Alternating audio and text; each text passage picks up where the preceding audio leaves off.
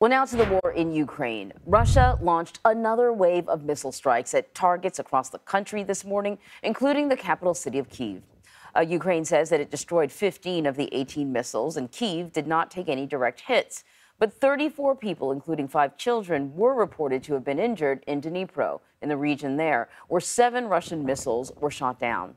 CBS News senior foreign correspondent Charlie D'Agata is following the latest from Ukraine. Charlie, Good morning, Charlie. What more do we know about the latest round of Russian air attacks on Ukraine?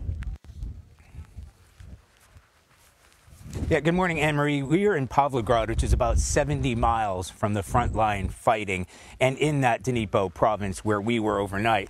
You can see some of the damage in this residential neighborhood, shrapnel scars along some of the, the buildings and homes. Home, whole buildings have been destroyed the massive crater that it left behind. These are investigators that just arrived a few minutes ago.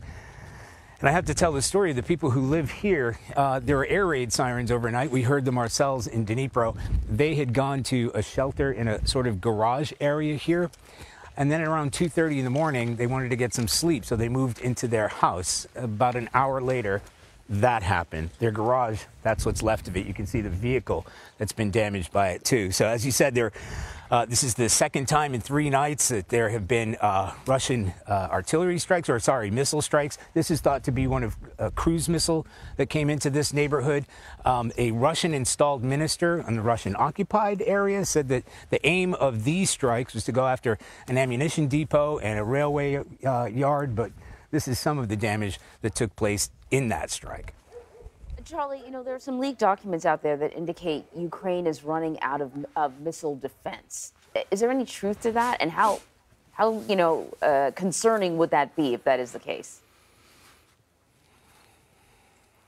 Well, it, it is incredibly concerning for Ukrainian authorities. Now, they don't like to talk about their defense capabilities, but when you have them talking, saying, look, we're dwindling in these supplies, these are the surface to air missiles, not only uh, uh, weapons that can take out and intercept uh, cruise missiles like this and drone strikes that they were very successful in doing overnight uh, in Kiev. A number of missiles are headed in that direction. All of them were intercepted, but they are running out, partly because of overuse, partly because they've been targeted. And that's why it's critical for them to get like Patriot systems in place.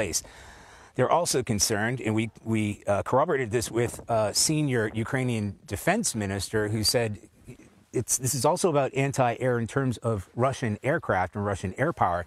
This, Ukrainian authorities believe, is uh, came from um, Russian bombers. So these are aerial uh, cruise missiles that were fired into this region. It's exactly the kind of thing that they're trying to stop. And the supplies are dwindling critically, I mean, within the next couple of weeks. And of course, all this comes ahead of this uh, Ukrainian counteroffensive that may be happening in the days and weeks ahead. So it is critical to provide air cover over Ukraine in the weeks and months ahead.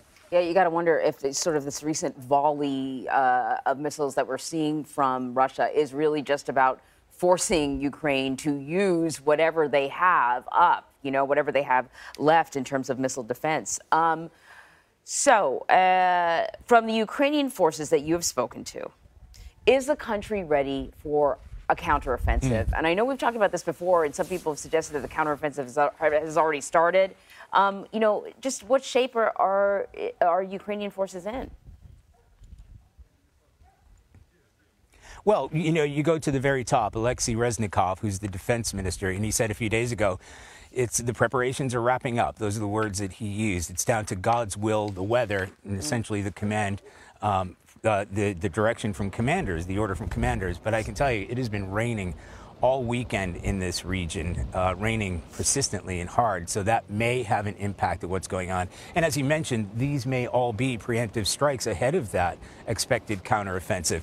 The big question is where and when is it going to happen? Obviously, Ukrainian officials aren't sharing that certainly not with us, but with anybody else in Ukraine. Have we seen some movement? Yes, we've actually seen um, some of those Leopard tanks moving in one direction or another. But they're keeping us well away from any of this sort of military buildup. They don't want to give anything away to the Russians, of course. And what has happened in the past when the Ukrainians have launched these counteroffensives, we were all thinking that it was maybe going to happen around the Kherson area, around Zaporizhia and Dnipro, where we are now. But it could happen up in Kharkiv. It could happen uh, in, in, Donetsk. It could, happen anywhere in the Donbass region, Luhansk.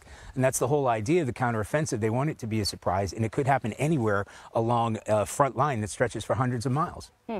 Charlie D'Agata, thank you very much, Charlie.